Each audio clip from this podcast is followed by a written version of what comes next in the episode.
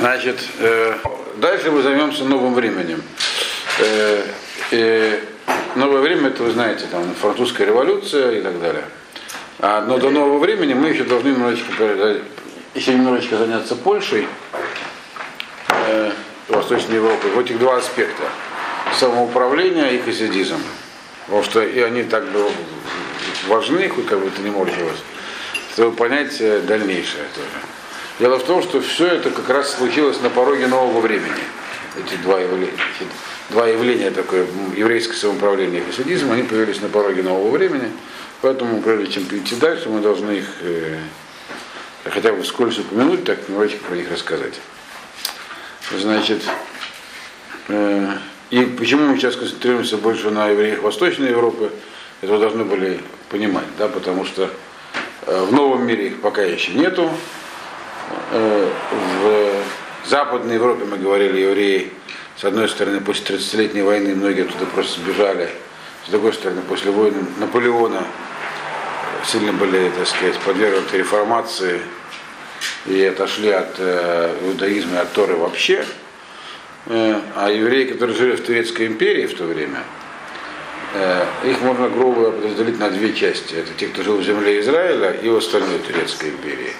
Земля Израиля все время относилась к Турецкой империи, как вы понимаете то там в основном занимались они изучением кабалы. То есть там не только там были мутавадехи, но в основном там процветала кабала. И там как бы а, они, они оказали меньшее влияние в итоге, если мы не говорим про евреев земли Израиля, это отдельная тема, на дальнейшее развитие всего, что связано с еврейством. Поэтому, значит, сегодня займемся для начала тем, что такое хасидизм и что такое ваад арбаразот. Ваад арбарцот. Комитет четырех земель. Это условное название. Это был такой орган еврейского самоуправления, Арбарцот, который на самом деле, то, что там было 4 или 5 или 6, это не важно. Это такое, ну, начнем тогда с ВАДа. Это просто важно понимать, потому что на самом деле э, был такой период в еврейской истории, это примерно там с начала 16 века, а более четко сформировалось к концу 16 века, до 1764 года, то есть до ну, второй половины 18 века, был орган у евреев был довольно такой представительный орган самоуправления, довольно интересный. Он, э, это для нас он был орган самоуправления, а вообще-то для сформировался на территории Польши.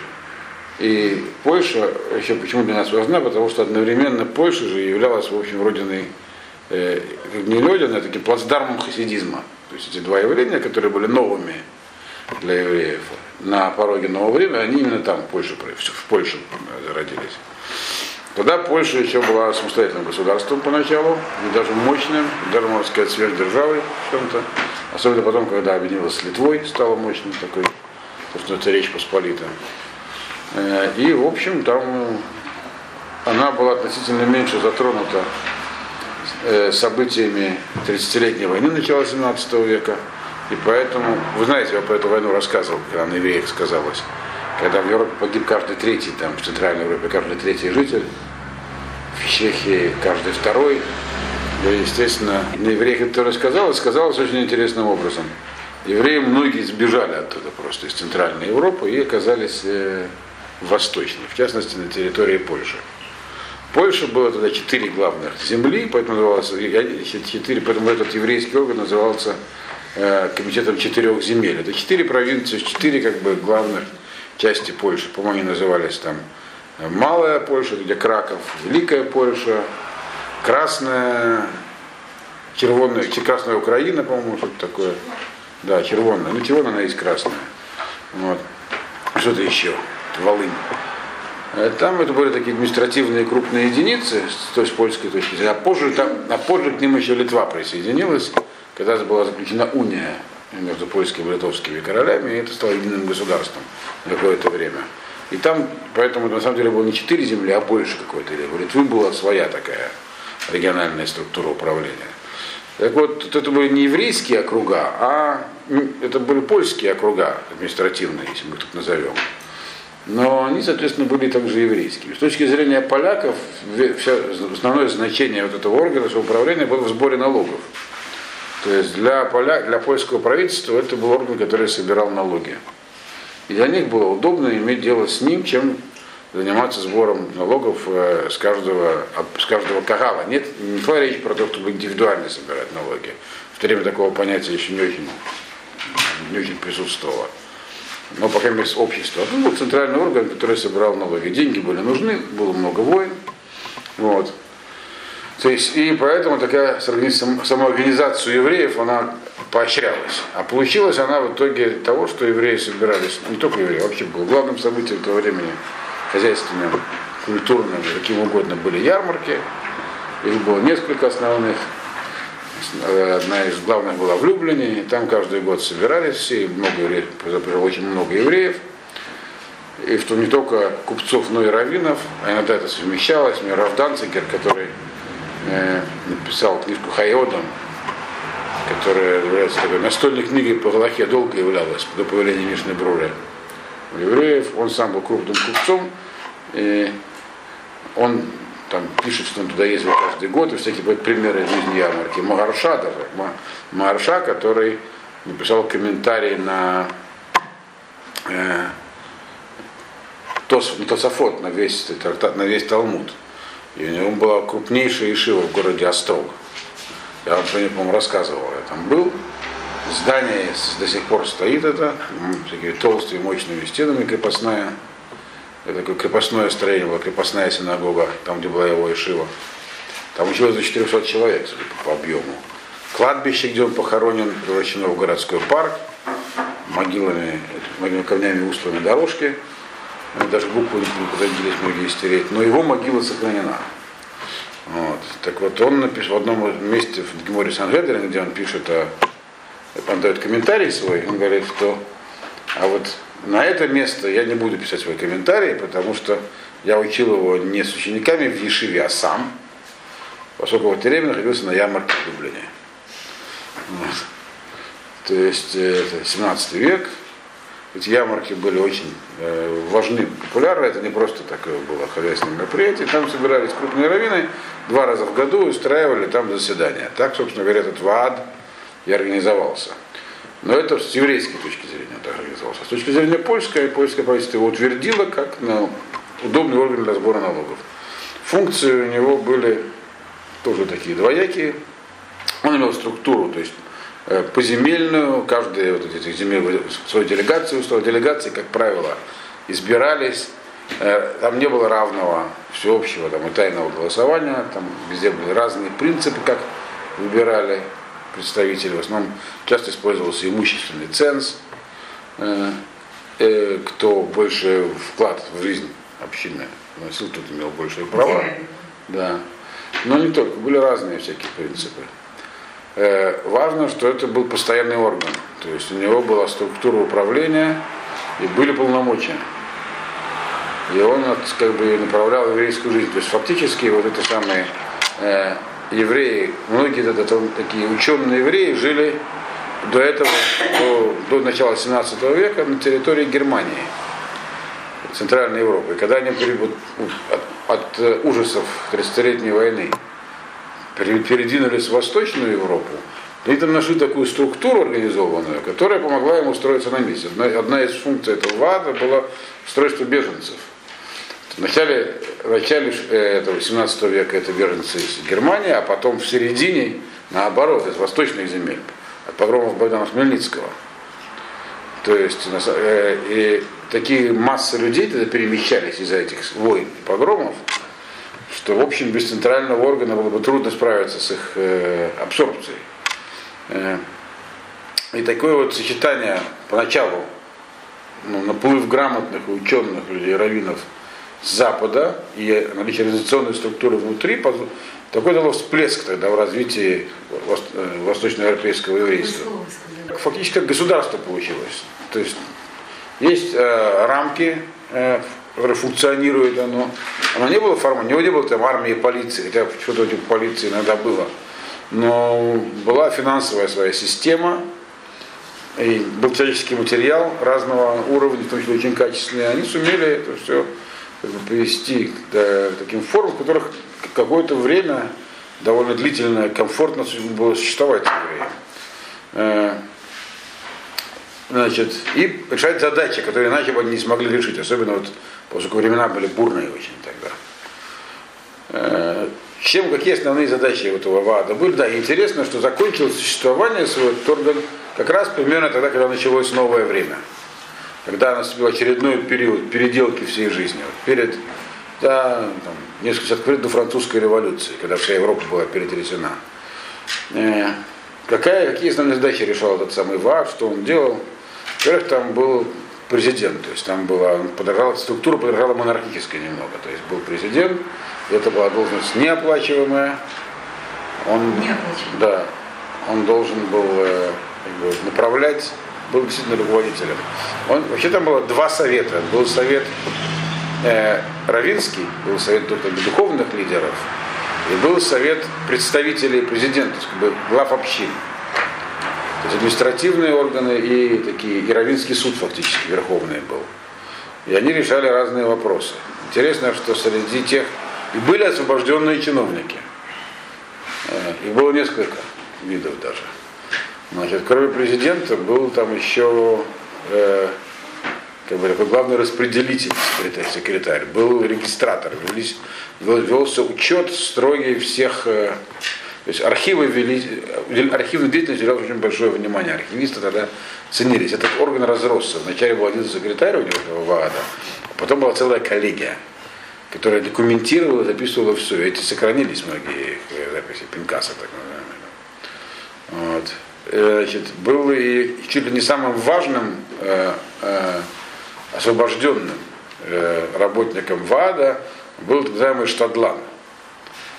То есть был это человек, который под, должен был профессионально поддерживать связи с правящей верхушкой. То есть ему вменялась в обязанность присутствовать на всех мероприятиях общественно значимых, как бы сейчас сказали, тусовках. Ну, то есть у правительства. Да, да, да, у аристократии, у правительства, главным образом при королевском дворе, дружить с министрами, ему давались деньги на представительство, на подкуп, на всякие такие штучки. Ну, вот. И были всякие, были евреи близкие очень к власти, был даже известный прецедент, когда э, Сейм не сумел договориться польский о назначении нового короля, и временно одного из тадланов поставили на качестве короля на одни сутки, чтобы не пустовало место. Понимали, что э, его все равно потом не, утвердят надолго. Они боялись даже временно кого-то поставить с претендентом, потому что поставишь временно, он останется постоянно. А, а, а еврея точно на постоянно не оставит. Поэтому на сутки его сделали как польским королем. Это было примерно в те времена, времена Вада. Его звали Вайл, по-моему. Фамилия его была Вейлю или Вайл, не помню. Шимон Вайл. Это, такие, это, это все относится, это все книжках, где описаны всякие истории по-еврейской истории, типа вот э, Кабделя Феликса, там, да. там наверняка эта история есть, да. Значит, я говорю, по-русски очень много всего есть по этому поводу. В наше время такое. Значит, э, то есть была такая структура, они выполняли еще такие задачи, кроме расселения беженцев, они э, регулировали внутреннюю жизнь. Фактически несли такие как бы полугосударственные функции. Э, конфликты возникали очень часто, потому что внутри еврейских общин и между общинами. Потому что раскладка налогов, кто больше, надо было сдавать деньги все время. Так? Раскладка налогов, как, кто платит больше, больше, кто меньше, какая община больше, какая меньше. То есть часто возникали конфликты, естественно. И поэтому существовал еще Бейстинг, который решал эти вопросы. Издавались установления которые имели так, силу, ну, таканот, временных законов. То есть всякие, например, когда э, Сабутианское движение э, было разгромлено в итоге, э, было Ваад Арба Арацот издал знаменитое постановление не, не заниматься кабалой до 40 лет. Вот. Это вот от, их, от них идет это такое постановление. В принципе, нет такого запрета истории. Ваад Арба постановил не заниматься кабалой до 40 лет. Почему? Потому что э, люди, когда человек э, слишком молод, то всякие мистические идеи могут выбить его из колеи. Что и произошло с сабатианцами, с франкистами. Я бы про это рассказывал что были такие лжемессианские движения, густо замешанные на кабале. Вот. И осталось до 40? Есть, Рекомендации? есть СМИ рекомендации, тоже были рекомендации. Об этом больше не интересует, но в целом у нас есть Гемора, которая говорит, что некоторые вещи можно учить вообще только того, кто мувин меда, кто сам понимает. Поэтому зрелость умственная требуется. И многие считают, что это постановление до 40 лет осталось в стиле, хотя сегодня строго не соблюдается. Вопрос, что такое учить кабалу сегодня, что такое учить кабалу тогда, это разные вещи. Я лично считаю, что для 40 лет, даже в 40 лет, ну, без, сегодня нет людей, которые могли бы вот так действительно учить кабалу э, в юном возрасте. Рамхали что-то мало встречаются вокруг. То есть, а то, что учат сегодня и выдается кабалу, его- его не, стоит учить и в 80 лет, э, но и с тем же успехом можно учить и в 15, как бы, имеет мало отношения к кабале, но вполне способен человека свести с ума. как бы. Особенно неустойчиво. Так что вот. И Вообще женщин это не должно волновать, женщинам вообще нельзя учить кабалу. Талмуд можно самим учить, если хотят, а вот кабалу нет. Итак, значит, вот это Варбар, значит, Вадар Барцот существовал, издал постановление о том, что кабалу не учить, и еще ряд важных постановлений.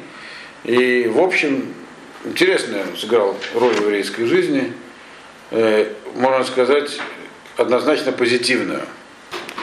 Хотя, конечно, всякий орган со временем он стал бюрократизироваться, там все больше и больше появилось внутренних распри и так далее, но все это стало неактуальным, когда польский сейм его распустил, решив по-новому собирать налоги.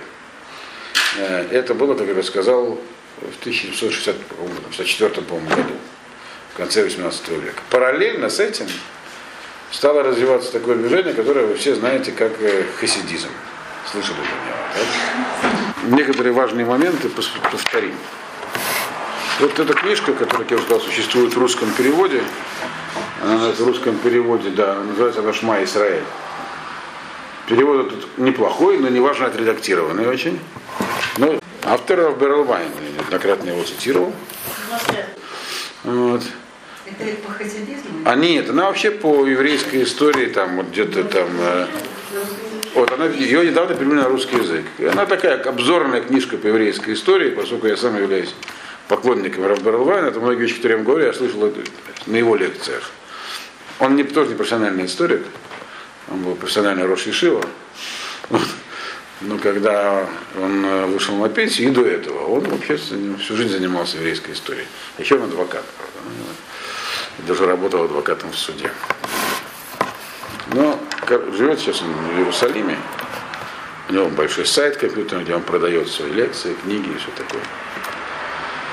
Э, Вот у него просто вот именно этот э, хасидизм у него изложен очень, мне кажется, ярко, так сказать, как его там, коротко и, и ясно. Вот. Поэтому кто захочет, я вам только очень обзорно расскажу.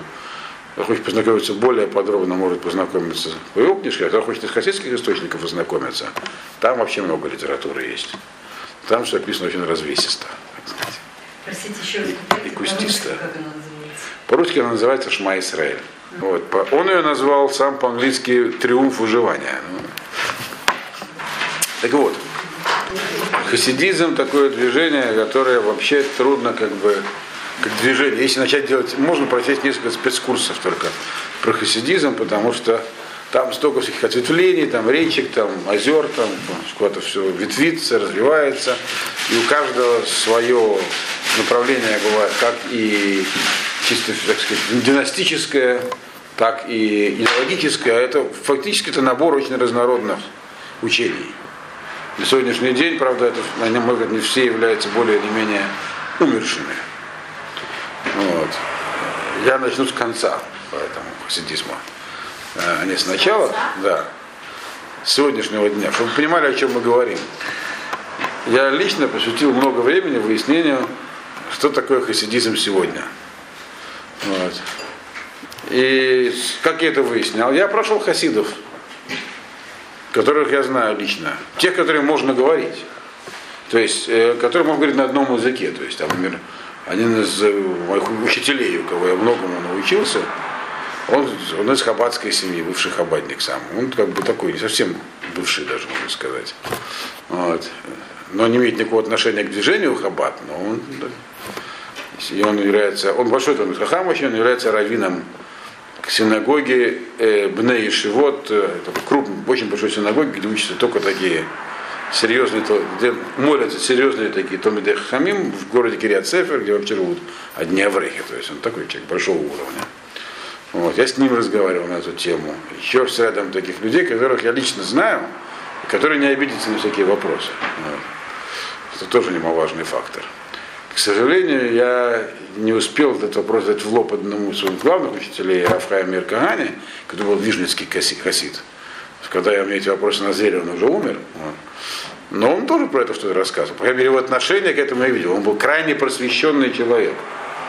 И сидел тут в тюрьме, все такое. Вот. Но его отношение я видел к. Для этого было что-то такое совершенно святое и священное. Вот. И есть еще всякие другие у меня знакомые. И, короче, пришел к выводу такому, что то, что называлось хасидизмом при его зарождении, это одна вещь. То, что называлось хасидизмом в процессе его, процесс, когда он достиг своего пика в развитии, это начало 19 века, это другое. Совсем. Ну, может, не совсем, но другая совершенно вещь. То, что то, чем стал хасидизм к концу 19-го, к началу 20 века, когда был кризис вообще европейского еврейства, это еще нечто особенное. И сегодня это уже совсем другое. То есть хасидизм это что-то такое особенное, я заострил. Он таким, склонен таким... Но правда, я честно скажу, со мной многие не согласятся.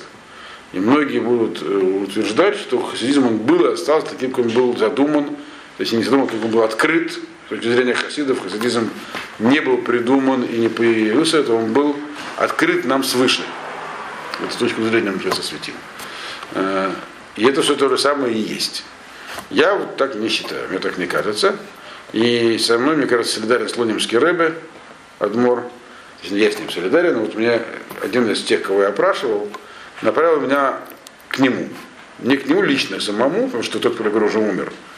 Это прошлый Слонимский Рэбе. А к, а к нему то, что он написал. Я почитал. И в общем он э, э его вывод такой, что сегодняшний хасидизм это хасидизм внешний, определяется, что сегодня это в основном социальное явление. Он сам Адмор, то есть у него есть хасиды, он глава хасидского направления, Слонимского, которое, кстати, славилось, у каждого из хасидского направления есть своя особенность. Как бы сейчас сказали, своя фишка, вокруг которой он строится. Это может быть все, что угодно. Но Мне... это еще иудаизм? Э, да, конечно, мы пока не выводим никого за рамки. Вот. Э, есть, э, например, там есть хасидизм, который построен вокруг того, что они никогда не пользуются халами, которые испечены в пекарне какой-нибудь. Только своими. Почему? Потому что когда пекут халы, их обмазывают яйцом чтобы они не, не, чтобы не склеивать у нас другое и так далее. Есть у нас действительно написано в Геморе, что яйцо разбито нельзя оставлять больше, чем на сутки, иначе оно становится, принимает там нечистым и так далее, да. А поскольку в пекарнях эта смесь используется из разбитых яиц с чем-то, и не всегда мы педим, не всегда аккуратно относятся к тому, чтобы раз в сутки их менять, то вот вокруг этого вот построен целый хасидизм. Есть критерии э, разделения? Есть разные критерии. Но фактически у каждого есть свой лозунг. Обособление масса. Вопрос, какие из них, какой, какой носит характер. Какого цвета чулки, где, где цветок на шляпе? По мнению Слонимского рэба, так я его понял, так мне казалось, что сегодня это в основном социальное явление. И, и строятся они вокруг каждой своей. Например, например, Гурский институт строится вокруг цниюта, вокруг скромности в основном. Гурский. У них это главное. Да. Институт строился вокруг интеллигентности. Слонимские хасиды всегда отличались изысканными манерами вот, и так далее. Дерехерец, то есть, и так далее. У каждого своя. Но они, все это, конечно, намного сложнее. И вот он, то есть сегодня это, и сегодня это в основном социальное, то есть сегодня это способ одеваться, э, воспитывать своих детей, и как бы среда социальная, в которой люди живут, совокупность учреждений, которые у них есть, то, что все называется таким словом анаш. Анаш, то есть аншей шломейна, наши люди. То есть это больше социальное явление. Так вот, и очень мало там осталось действительно, вот я, например, сам лично в Израиле молюсь в хасидской синагоге. Мне просто там больше нравится. Там, правда, почти нет хасидим в ней. Только наш Габай, он курский хасид, и его дети. Есть еще один психолог, который вроде как хабадник, ну и, пожалуй, все. Все остальные там не хасиды. А народу там много. Там у нас просто вообще мало хасидов живет. Э, э, там очень много сварадим приходят молиться. Кому там нравится, этого молятся. Э, короче говоря, но так точно не было в самом начале. Изначально хасидизм был движением революционным, очень революционным. Настолько, что фактически какое-то время даже вылетел за пределы иудаизма, правда, не совсем. Вот. Да, удержался, и поэтому потом как бы опять втянулся внутрь. Вот. И... Но тем не менее его эволюционность, она была во многом тоже в таких внешних вещах, но не, так, не настолько внешних, как одежда, правда. И сегодня поэтому остались, скорее всего, только вот эти внешние вещи. Подчеркиваю, это не только моя точка зрения, это я вот... Внешние общие вот такой социальные чисто отличительные моменты. Хотя это видно по одежде, там, потому по манерам определенным. То есть это такой стиль жизни скорее. Вот. Э, теперь, а когда все это появилось? Как все это вообще вяжется с нашей жизнью? Э, кстати, э, интересно, что есть некоторые хасидуты сегодня, которые вообще состоят исключительно из сефардских евреев. Ну, правда, их мало. Главный из них Брасловский. Там есть несколько подразделений. Он почти целиком состоит из свародим, которые вообще как бы генетически никакого отношения к Хасидуту никогда не имели. Нанах, там вообще одни, одни, одни, одни с Фарадим, причем из определенного социального слоя даже. Вот. И у нас очень странно, там, где я живу, эту группу возглавляет единственный ашкенази, который там есть, музыкант бывший. И сейчас музыкант очень хороший, но бывший такой богемный музыкант, скрипач, вот он у них глава. Значит, это так, они такие все такие ребята. Определенный, определенный социальный есть, да, есть там, да, анахники. Это определенный социальный тип, даже видно, ярко выражен. Очень, кстати, неплохой такой, у них такой веселый такой тип. Вот. Значит, э, начиналось все совсем не так. Начиналось все с э, личности. И теперь важно сказать, что я вам это все рассказываю так, как я понимаю. И я не один такой.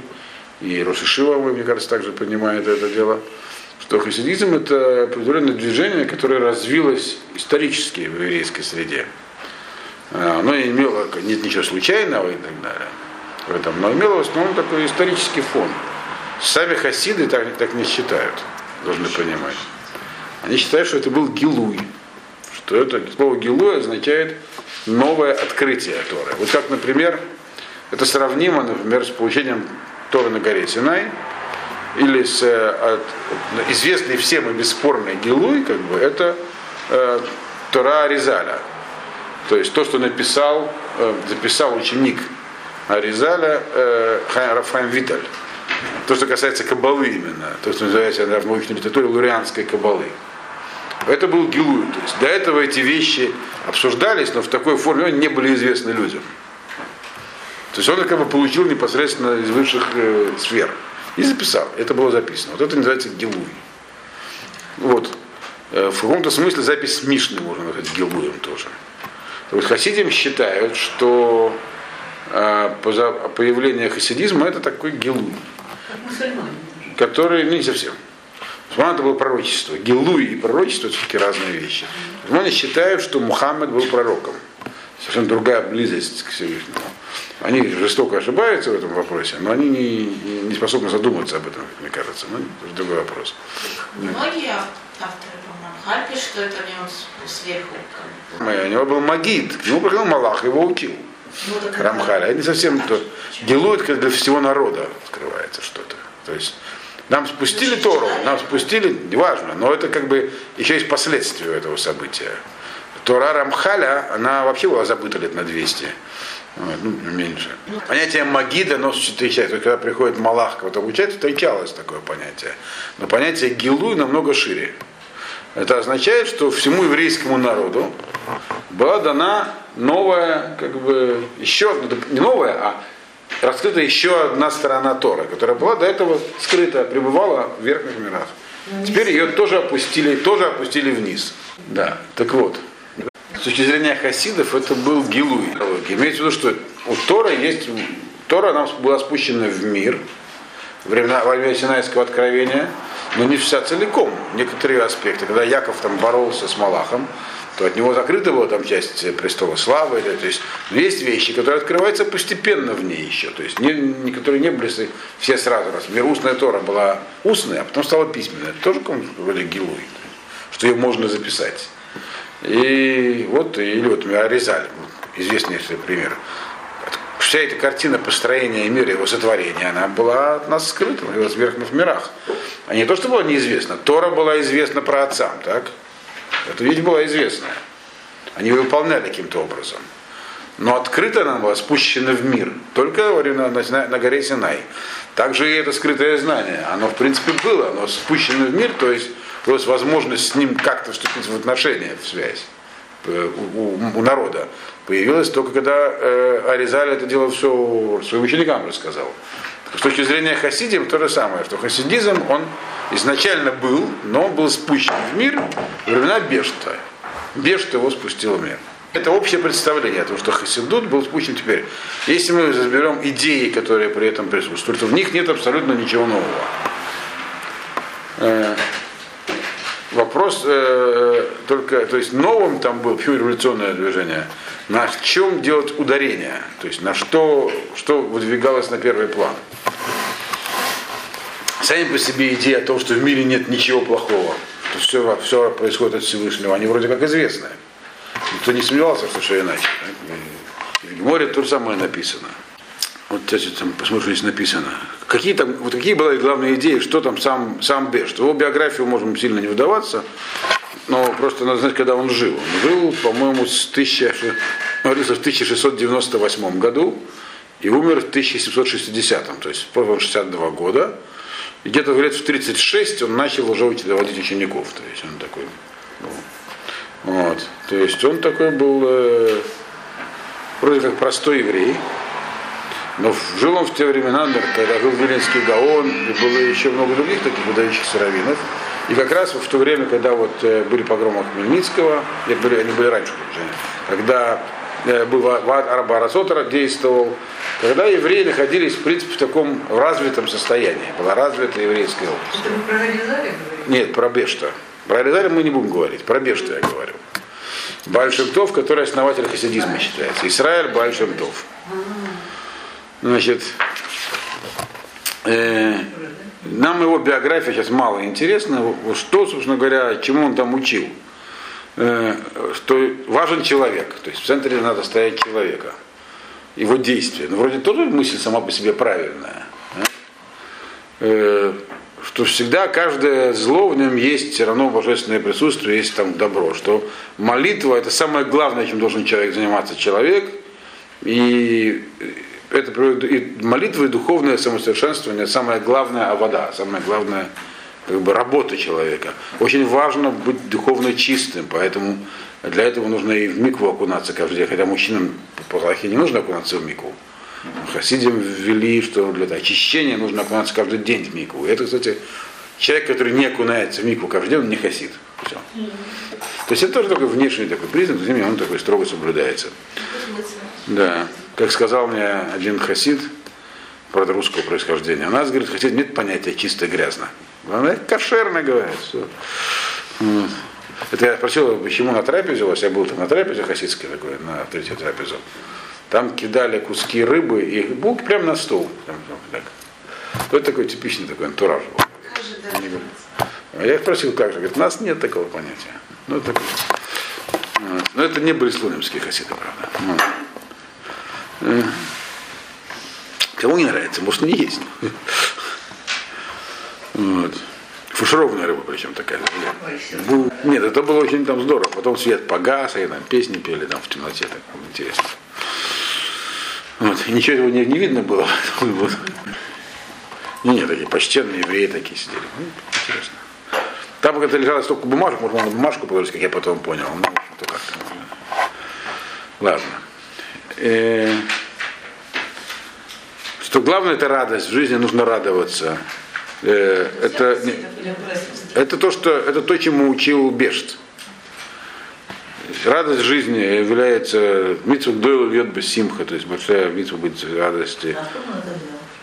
Это другой вопрос. Значит, э, необходимо все делать с энтузиазмом. Э, осознавать, что везде присутствует Всевышний, и только из этого можно учить Тору и так далее. То есть, в принципе, ну, кавана в молитве, движение во время молитвы, нужно там раскачиваться и что такое. Кстати, там всякие тоже были непростые каббалистические. Их обвиняли всякие моральности из-за этого. И еще ряд таких вещей. Но все эти, все эти идеи, они абсолютно ничего не противоречат. Но более того, они все не новые. То, что присутствует Ашем во всем, мы знаем, что нет, что зло в мире, это не самостоятельная сущность, не дай Бог. У нас нет дуализма Армузда с Элиманом. Зло это отсутствие божественного влияния. То есть действительно везде это, получается, есть Ашем. Энтузиазм нужен. Вот. Э, насчет того, что нужно всегда веселиться, это, правда, более спорный вопрос. По-моему, Рабхайм Воложенский написал в своем завещании, удаляйся от тех людей, которые говорят, что большая заповедь все время веселиться. Но, тем не менее, сама по себе идея того, что для того, чтобы что-то воспринять, нужно быть на, душа должна быть на подъеме, тоже научен.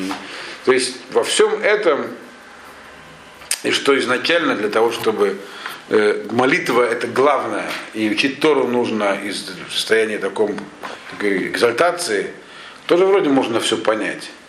То есть сами по себе идеи, они ничего такого в себе не несли э, разрушительного. Но это, наверное, у всех революций так. Идеи, в общем, понятные. э, Но вопрос, как их э, препод- преподносить, и главное, на чем делать ударение. Вот, э, например, идея о том, что для этого нужно духовное, главное это духовное само- сам- сам- с- самосовершенствование. И молитва привела к тому, что хасидим, э, из этого сделали вывод, первые хасидим, многие, о том, что учиться не просто учить Тору, не просто не, не самое важное, но и вообще вредно может быть. Вредно, потому что если человек учит Тору, то он, э, а не является при этом духовно совершенствующей личностью, которая делает внимание молитве, то Тора его тормозит, его духовное развитие. Становится сухим педантом, который сидит в Ешиве и только тренирует мозги. Поэтому важно, э, прежде всего, так сказать, э, и к чему это привело на практическом уровне, что человек уходил из Ешивы, поселялся в избушке и начинал заниматься постами, окунаться в микву вот, и проводить там часов 8 каждый день в молитве. Что было, может, и неплохо, но нарушает всякую пропорцию. Вообще напоминает уже непонятно что. То есть Если- понятно, что. Если он не учит Тору, то это же при- противоречит вообще иудаизму. Ну хорошо, но он считал, что учение Торы и на нем сделать слишком большой. Надо сейчас надо в другую область углубиться. Здесь много чего нужно, нужно делать. В этом списке есть еще изучение Тора. Но то, что я делаю сейчас, важнее, он говорит. Вот, видите, тебе даже трудно понять, как можно такое сказать. Говорили и делали, что интересно. Есть мемуары этого времени, которые описывают это явление. Естественно, это вызывало шок, полный шок у у родителей, у которых э, сын стал хасидом. То есть это для них было вообще да, Молодой человек, подающий надежды, может стать Талмит Хахамом. И вдруг он все бросает, уходит за каким-то бродячим проповедником, который пришел к нему в местечко. А Бэш ты был бродячим проповедником. Э, Потом он был уже таким богатым бродячим проповедником. И все равно он ездил по всяким местам. И за ним шли люди. И Уходили и занимались непонятно чем. Они посты такие длинные И были. посты, много чего было, да. И в то же время радоваться, как так можно. А вот потом дойти до такой экзальтации такой, и так далее. Были, поэтому были разные, всякие были разные там фокусы. Или, например, вот э, я вот специально принес книжку на Фижахаем. Так? Это написал Рафхаим Воложин. Он написал ее, в частности, она, может быть, сегодня немногим понятна. Написал он ее, в том числе, имея в виду тогда, он боролся с хасидизмом, с его идеологическим влиянием. Так? И вот тут есть такая, она длинная, да, вот много чего написано. Вот я просто хотел вам продемонстрировать. Есть у него в третьей главе вот сама идея о том, что во всем можно найти э, божественную искру. Что присутствует везде. Так? Нет ничего плохого. Она к чему может привести, если рассуждать, так сказать, волюнтаристски, самому по себе, собственным разумом, так сказать. Может делать все, что угодно, это тоже будет хорошо. Во всем есть что-то, так сказать. Э, вот он здесь пишет здесь. Он говорит, вот приводит вначале кучу цитат, из которых видно, что да, мы знаем, что Ашем находится во всем везде. Э, Кама згерут ветера цари Гадам ли Загер Безем. Говорит, человек должен быть очень осторожен, когда он продвигает такие идеи. Потому что он говорит, э, э, вальш, э, шафте. Так я видел, что Шаялем Фидора Тейком, что э, всякие идеи и всякие мысли нужно брать эти силы поколения. Что мы, говорит, видим сегодня. Э, нас многие годы уже нету сейчас руководителя такого. И каждый человек делает то, что, в общем, ему идет куда хочет. По э, склонениям своего разума. То есть строит логические построения сам. А но ведь человек может разумом зайти куда хочет. Э, имеется в виду следующее. Здесь напишет, даже напишет более подробно пишет, что в принципе есть задачи, которые человек должен решать, которые не подсильны его разуму. Это не его уровень задачи. То есть рассуждать о вопросах мироздания, о том, как устроен человек, может не каждый человек. Этого нужно быть самому на определенном уровне. Тот человек, который не на таком уровне, должен ставить себе преграду, сказать, дальше не моего ума дело. Тот человек, который не может сказать не моего ума дело, впадает в ошибку с крайней легкостью. И он объясняет, что тот из... Вот, пожалуйста, вам. Простые люди, когда их обучают, имел в виду, конечно, хасидских учителей, когда их обучают рассуждать о том, как и для чего они живут, они, конечно, легко могут прийти к выводу, ага, к любому причем совершенно. Раз э, во всем есть Ашем, а мне, например, хочется, вот здесь приводит пример, вот говорит, а он приводит пример безобидный, хотя он явно имел в виду гораздо более серьезные вещи. Ну, приводит безобидный пример. Тора запрещает рассуждать, размышлять о словах Торы в определенных местах. В местах нечистых, например, в туалете там, или в ванной Нельзя не только разговаривать, но и думать. Поэтому, кстати, многих, мест сохраняется светская литература, чтобы занять свои мысли чем-то другим. Вот. Э, значит, но, говорит, человек может подумать, а, раз вот высказана идея, Ашем везде, значит и там. А раз там, то же я буду, чем здесь запрещается думать, читать или заниматься? Буду думать, что заниматься. Тогда он говорит, недисциплинированный разум, то есть человек, который не находится на уровне, надлежащем для принятия решений, он примет какие хочешь решения, все можно логически обосновать. Логика вообще не самый правильный инструмент для принятия жизненных решений. Часто очень. Вот, то есть это принципиальная позиция. То есть вот хасидизм как раз, он был сделан для простых людей в первую очередь и исключительно для простых людей. Это был его исторический фон. Потому что тогда простые люди нуждались в таком, чем таком новом объединяющем учении. Вад Арба Арацот, как я уже сказал, этот самый комитет четырех земель, он был организующей силой. Но в нем главную роль играли кто? Э, высшие эшелоны еврейского общества. То есть люди образованные, ученые, Талмидехамин и богатые по другому комитету, главы общин. Вот. Простой народ, э, естественно, Э, в социальном плане чувствовал себя обойденным. А налоговое бремя было большое. И всякие попытки восстания внутри еврейского общества, то есть там нам этот не нравится, возьмем другого, там, или раввина, или председатель общины, или какие-то еще, они, в общем, подавлялись этим ватом. Да, естественно, ват не держал всех э, в рамках. И это было правильно. С другой стороны, народ э, искал выхода. И вот такие учения, как хасидизм, они этот выход дали сразу на месте. Вообще не важно, если ты учишься. Кто он, он ученый, да? кто он такой. Я вот сейчас уединюсь в домике, буду заниматься медитациями и стану важнее, чем он. Грубо говоря, к чему привести такая логика. То есть такой просто расхлябанность и волюнтаризм. Вот э, с одной стороны. С другой стороны, это движение стало ошеломляюще мощным. Его можно только сравнить, Леавдель, опять же, тысячу Элев Авдалот, с э, появлением христианской реформации. Появилось оно, ну, у нас чуть позже, но в один исторический период. Вдруг что, была одна католическая церковь, мощная, все держала в руках. Настолько, что даже трудно себе представить, насколько сегодня. Сегодня нам не представить себе объем власти, который был у тех людей. В светских, светских духовных людях, они там часто совещались в одном лице. И вдруг какой-то монах непонятный прибивает там, к дверям собора там, 96 вопросов этого которого, где собор находился, в Вормсе, Вот. И вы их даже не заметить. Нет, заметили, отреагировали и началось. 30 лет войн, резни, жуткое, в общем. И в итоге образовалось мощнейшее такое протестантизм. Такой. Но это опять же, Лавдель Элев Авдалут. У нас, это, у нас у нас не было резни, по крайней мере. Войны были, но эти были войны такие, до бумаги э, между хасидизмом и тем, что просто в этом тоже увидели. То есть потенциал этот, когда вот э, там у них были свои причины у, у христиан, тоже такие общественно-политические. Власть немецких князей ограничивалась, там же такое светских.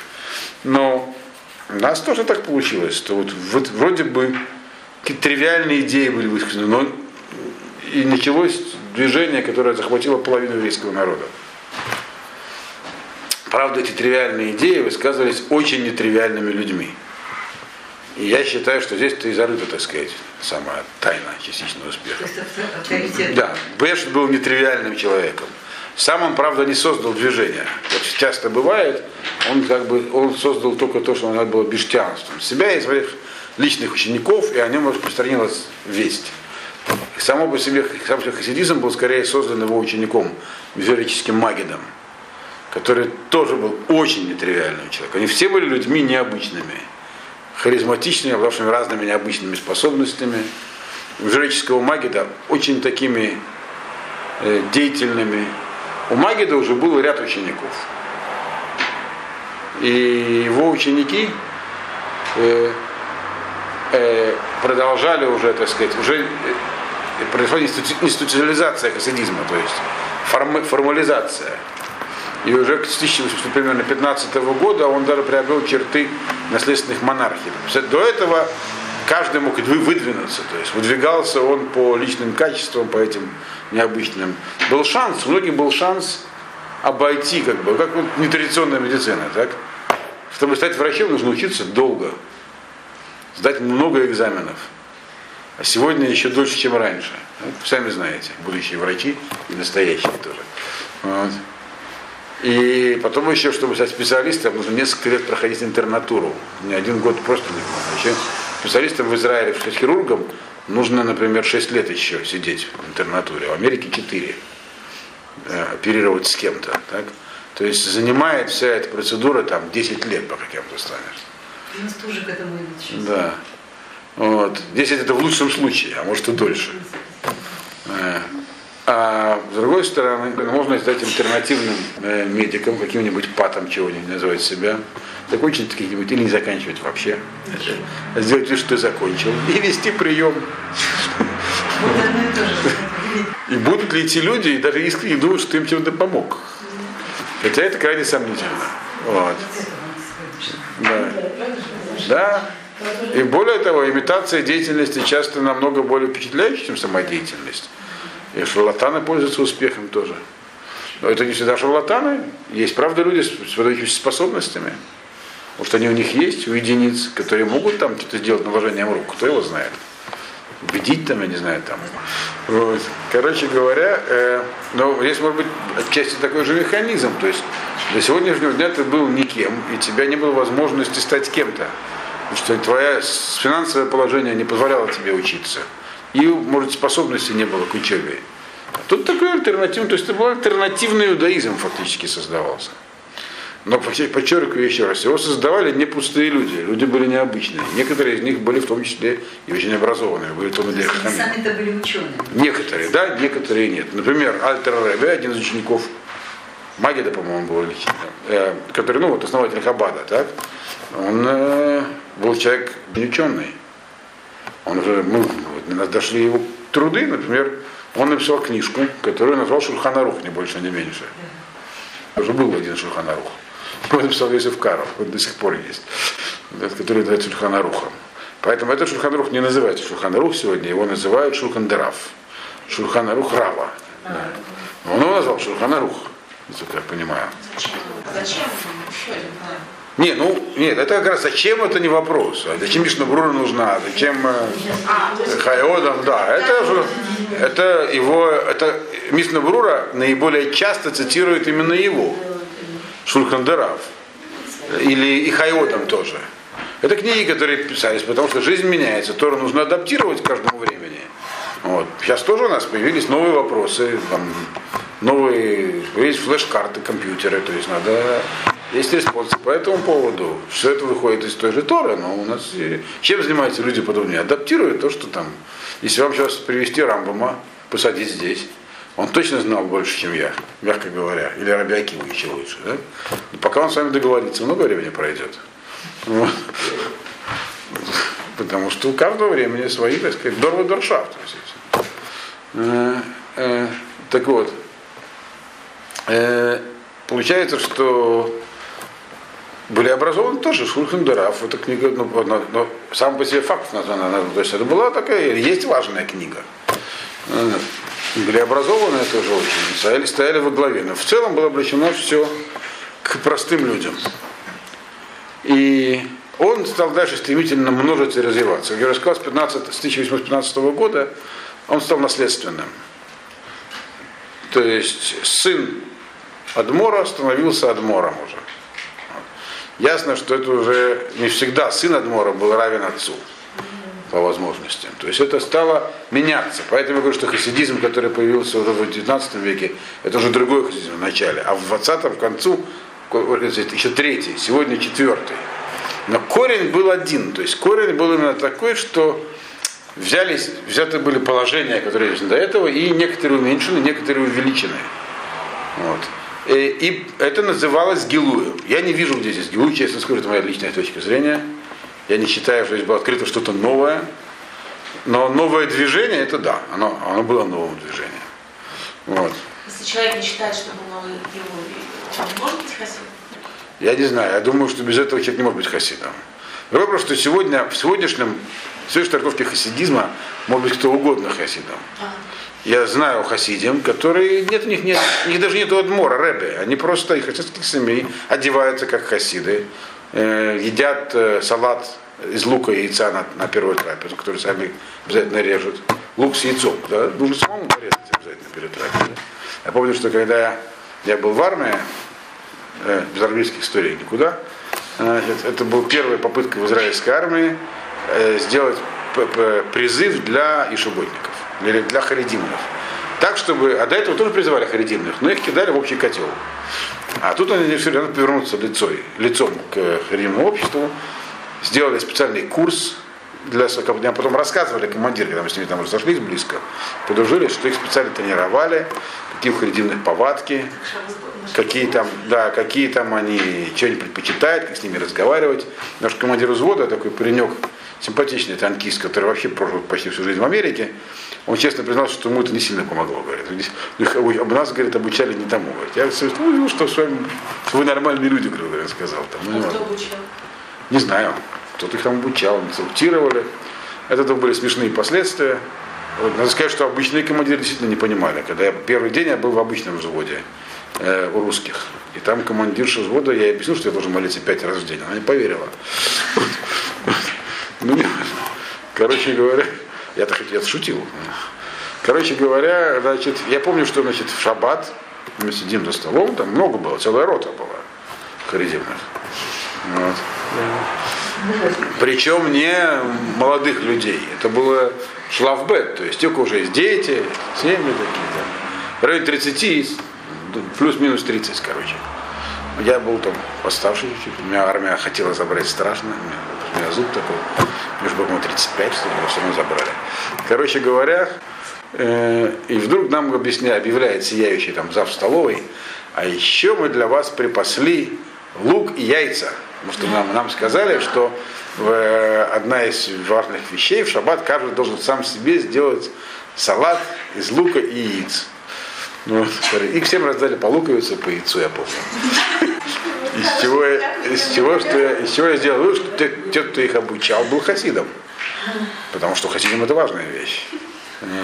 Рав Кахана Зацарь, которого я учился, он был суперобразованным человеком, много чего, но он каждый шаббат перед утренней трапезой сам делал салат. Это что-то означает. Я сейчас уже забыл. Я знал, что это означает, но уже не помню. Значит, пройдемся по именам чуть-чуть. Я уже- то есть это я вот там коротко изложил. Значит, исторически это развивалось, как я уже сказал, были этапы в развитии. Первый этап революционный, я бы его назвал, второй этап институциализация, третий этап кризис. Ну, это был кризис у всего вообще религиозного еврейства. Об этом мы будем говорить, когда будем этим, периодом заниматься. Это 19 начало 20 века. И четвертый этап современный, про него немножечко сказал. Это моя личная периодизация, я не знаю, в книжках я ее не встречал. Да. Надо сказать, что на первом этапе была вся полная возможность ухода хасидизма э, в, из него образования новой религии, что-то типа реформизма. Но благодаря суровой критике, которой был подвергнут, критика была суровейшая, до отлуч, отлучения от общины. Э, то есть там становился там ребенок хасидов, родители от него отказывались. Э, взаимные доносы были. Э, ну такая война была. Значит, Мизрические маги, у него, как я сказал, у него были такие друзья и ученики. Э, ну, Рабели Мелах из Лишинска был такой известный, собственно, Кном или Мелах, очень такой, э, на его могилу до сих пор многие ездят, что-то творство всякое происходит и так далее. Он был действительно, он был такой олицетворение такого простого еврея, Раби Зуса из Аниполи. Про него, наверное, очень большее количество историй про него есть. Вот Раби Шнеу Замман из Ляд, это Алтер Рэбе, да, тоже ученик мужерического магида, да. Чернобыльский Рэбе, Рэбе Нахум Тверский, династия Тверских до сегодняшнего дня живая процветает, их много, хасидим. У них образовалось очень интересное современное ответвление. А некоторые из них профессора в Гарварде, и в таких прочих местах, там, Лоскул Тверские. А, Тверский? Да, но по шаббатам одевает опять Страймал, такой этот самый. Не, преподавать не идут, все, проводят тишь, к ним приходят хасиды из того же Гарварда. Здесь только я видел вот в Рафтерском, да. Так, Раби Левейцик из Бердичева известный. Это все, вот все эти имена, Раби Исраиль из Кожница, это все было, то есть у него было, по-моему, 30 с чем-то учеников. Э, Тут еще из таких, э, ну, все имена нет смысла перечислять. Э, И вот это, значит, эти люди, они пошли по разным путям. Вот фактически от него, от учеников Магида, и пошел хасидизм, Магид мифологический Магид. То есть Беж был как бы таким основателем, но организационным основателем, был мифологический Магид. В него они пошли, они стали очень-очень разными. И прошло несколько поколений, они совсем разветвились. Там появились такие группы, но поэтому, поэтому это уже спецкурс. Там, если мы возьмем, там некоторые были, как бы сейчас мы их назвали маргиналами, там, Брасловский рэбе там и прочие. Было, пожалуйста, тут Пшисха, Пшисха, где они вообще стали интеллектуалами. То есть противоположность тому, что такое хасидизм изначально. Только интеллект, неграмотные люди это не люди вообще. А, Пшисха. И, и так далее. То есть там появилось все, что угодно. Были откаты э, и были, так сказать, движения вперед. Но в целом когда хасидизм институциализировался и стал таким уже явлением устоявшимся, оппозиция к нему прекратилась. На первом этапе позиция выражалась в виде херемов. Херем это учение от общины. Значит, надо только еще коротко, если мы говорим про историю хасидизма, коротко рассказать про историю конфликта в Вильне, и на этом пока покончить с хасидизмом. Я сейчас, я сейчас не ставлю свою задачу вам рассказать про все его перипетии. Очень много было. Это целый, там, бесконечно можно на тему разговаривать. Потому что это много маленьких мадридских дворов. Это как история э, Лавдель, опять же, средневековой Германии, где там было там, куча вассальных княжеств, которые постоянно воевали и вступали в союзы. Если этим заниматься, есть, наверное, специалисты по средневековой Германии, которые знают все в деталях, но нормальный человек там может просто свихнуться. А? Да, три сотни. Если Пикет Рабелет пишет, что их было 300, но это было написано Пикет Рабелет до того, как была Германия вообще появилась на карте за несколько сот лет. Да, а? Может, какой-то период было больше, меньше, но вот этим всем заниматься мы сейчас не будем. Кому интересно, может заняться. То же самое было с хасидизмом, опять же, это разные вещи. И поскольку это были, эмулировались царские дворы, то оно так что-то происходило. Но там были интереснейшие среди них, были люди с интереснейшими идеями, с таким потенциалом, там Раби Нахам Мендел из Котска, например, там, Котский Рэбе. Каждый из них из книга афоризмов, каждый что-нибудь написал. И каждый хасид считает, что его Рэбе самый главный, что он Машех. Потенциальный, потенциальный. То, что на самом деле Машех только одни считают. Вот. Я сказал, что Раф Кагана, царь, что тот хасид, который считает, что его, что его рэбе не может быть Машехом, он не хасид. Мне, например, не очень понятно вся это вот э, такое личное, то есть роль рэбе в хасидизме, но они понимали сами как-то. Просто, чтобы вот история, которая до сих пор актуальна, некоторые эти все вечеры потонули во мраке веков, и нам сегодня мало интересно. Но история с, э, э, с то, что то, что в Вильне на, на рубеже веков, она актуальна на сегодняшний день в связи того, что движение Ахабат очень могущественное сегодня. Поэтому просто ее полезно знать, что там произошло. Э, вот а на этой неделе, кстати, будет праздноваться э, Кислев, хабатники празднуют 19 Кислева, Новый Хасидима. Почему Новый Хасидима я не знаю, но этот день, когда Любавическое Рэбе первого выпустили из э, очер- после очередной отсидки Павловской крепости. Его сажали несколько раз, и не его одного, практически все адморы какое-то время сидели, хаба- хабатские, почти все. Это отражало жизнь. Вилийский Гаон тоже сидел. в тюрьме. Да, тоже сидел в тюрьме, да. Э, Его посадили еще до хабатников. Э, В местной общине был большой махлокет. Он поддержал одну сторону, вторая сторона написала донос. Он какое-то время провел в тюрьме. Это нам показывает кипение жизни еврейской в то время. Вот. Неправедный. Значит, началось все. Вильский Гаон притеснял хасидов со страшной силой. Вот. А он обладал очень большим весом. Кроме того, что он был большой силой, сам по себе как человек, он еще обладал большим весом. Вильский Гаон человек, которого мы не можем рассуждать. Людей с такими способностями, с таким э, праведностью, с такого уровня вообще мало появлялось в мире за всю его историю. Ну, были. Он не один такой, но это, так сказать, люди все разные, есть разных уровней. Что все люди одинаковые, это в том, что, в смысле, что у них душа у всех одна. А все остальное разное. Вот, как написано в Геморе, может, парцуфеем, что как и доотеем, что как лица у людей разные, так и то, что внутри у них разное.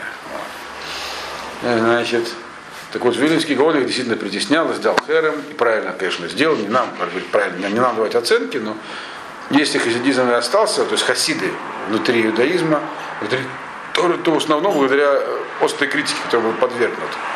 Потому что они действительно шли куда-то не туда. Но из-за того, что их каждый раз упрекали в том, что вот то, что вы сейчас делаете, выходит за рамки, то они старались держаться в рамках. А то могли бы докатиться до франкизма, не дай бог. Прислушивались? А хватит, конечно, прислушивались, когда в местечке люди живут, вот этот хасид, не хасид, и говорят, вы вообще там, вы в шаббат вместо того, чтобы трапезу делать, песни поете. В шаббат написано, трапезу надо делать. Они говорят, мы трапезу тоже делаем. И делали. А так могли только песни петь, например. К примеру. И так далее. Вот. Значит, э, они же не хотели сказать, что это новая религия. Так? Даже сегодняшние реформисты не хотят заявить себя новой религией. Они говорят, мы такой иудаизм, только реформированный. Они, по сути, являются новой религией. Никто не хочет говорить, что он что-то новое начал. Потому что кажется, что ты начал новую религию. Докажи, что ты имеешь право. Другое дело, когда у нас есть э, Тора, ну, получили мы с Моше на Синае, мы просто мы идем в ее рамках. Тогда у нас есть как бы возможность этим заниматься. Поэтому хасидизм не хотел тоже уходить в сторону. Он хотел просто сказать, что мы есть магистральный путь развития. И этого не получилось. Но, по крайней мере, они остались в рамках Тора, не вышли за пределы. Благодаря такой острой критике. Когда Вилинский Гаон умер, это было в 1797 году, э, то уже до этого там были всякие перипетии. Именно как, как раз э, в Вильне жили хасиды, ха- хасиды Шнeur то есть любавические хасиды, который честно пытался поговорить с Гаоном. Гаон его не принял. Гаон не принимал не только его. Он многих людей, которых он считал отошедшими от Тора, не принимал, не хотел с ними разговаривать. Вот. Это было его послание. Значит, и они э, оказались людьми, видимо, не очень умными, местные хабадники тогдашние, и устроили фарбренген в честь э, похорон Велинского Гаона.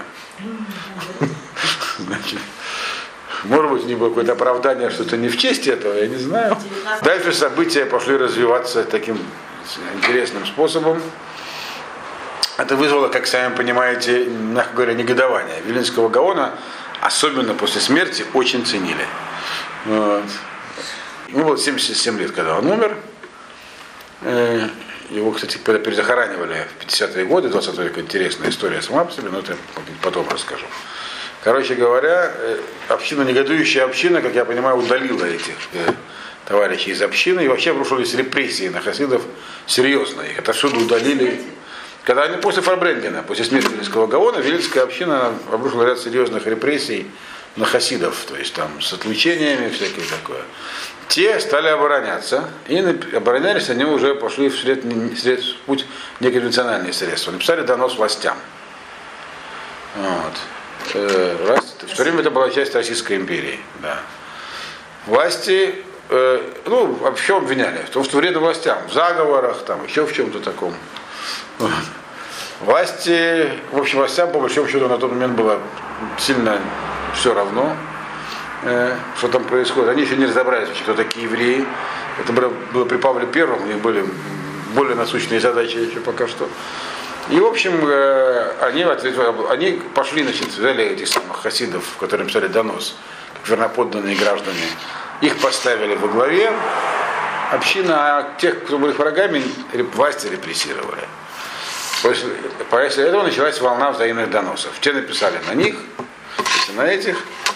И по одному из этих доносов как раз и был арестован в свое время Любавический Рэбе. Это был один из этих доносов. Это, была, это был не первый, не второй, не третий донос. Там уже шла такая череда. Вот. Похожая история была в то же время примерно с немецким еврейством, которое, когда шла война между приверженцем Рафьонтона Эбишица и Рафьякова Эмдена, я вам рассказывал по поводу камей, которая разрушила немецкое еврейство. И вот эти войны, они тоже сказали своими хасидско-мяснагетские, так называемые войны. Мяснагет, это так стали хасиды называют своих противников, они так вообще не называются. Э, она тоже имела серьезный разрушительный эффект, но меньше, чем в Западной Европе та война. И, в общем, это как бы послужило такое основание так, для целого тоже большого фольклора. Вот часть этого фольклора это то, что вот э, когда Рэбе был отпущен из тюрьмы, это Новый год хасидизма. Почему Новый год, не знаю, но это просто поскольку сейчас на злобу дня, я вам это рассказал. Вот.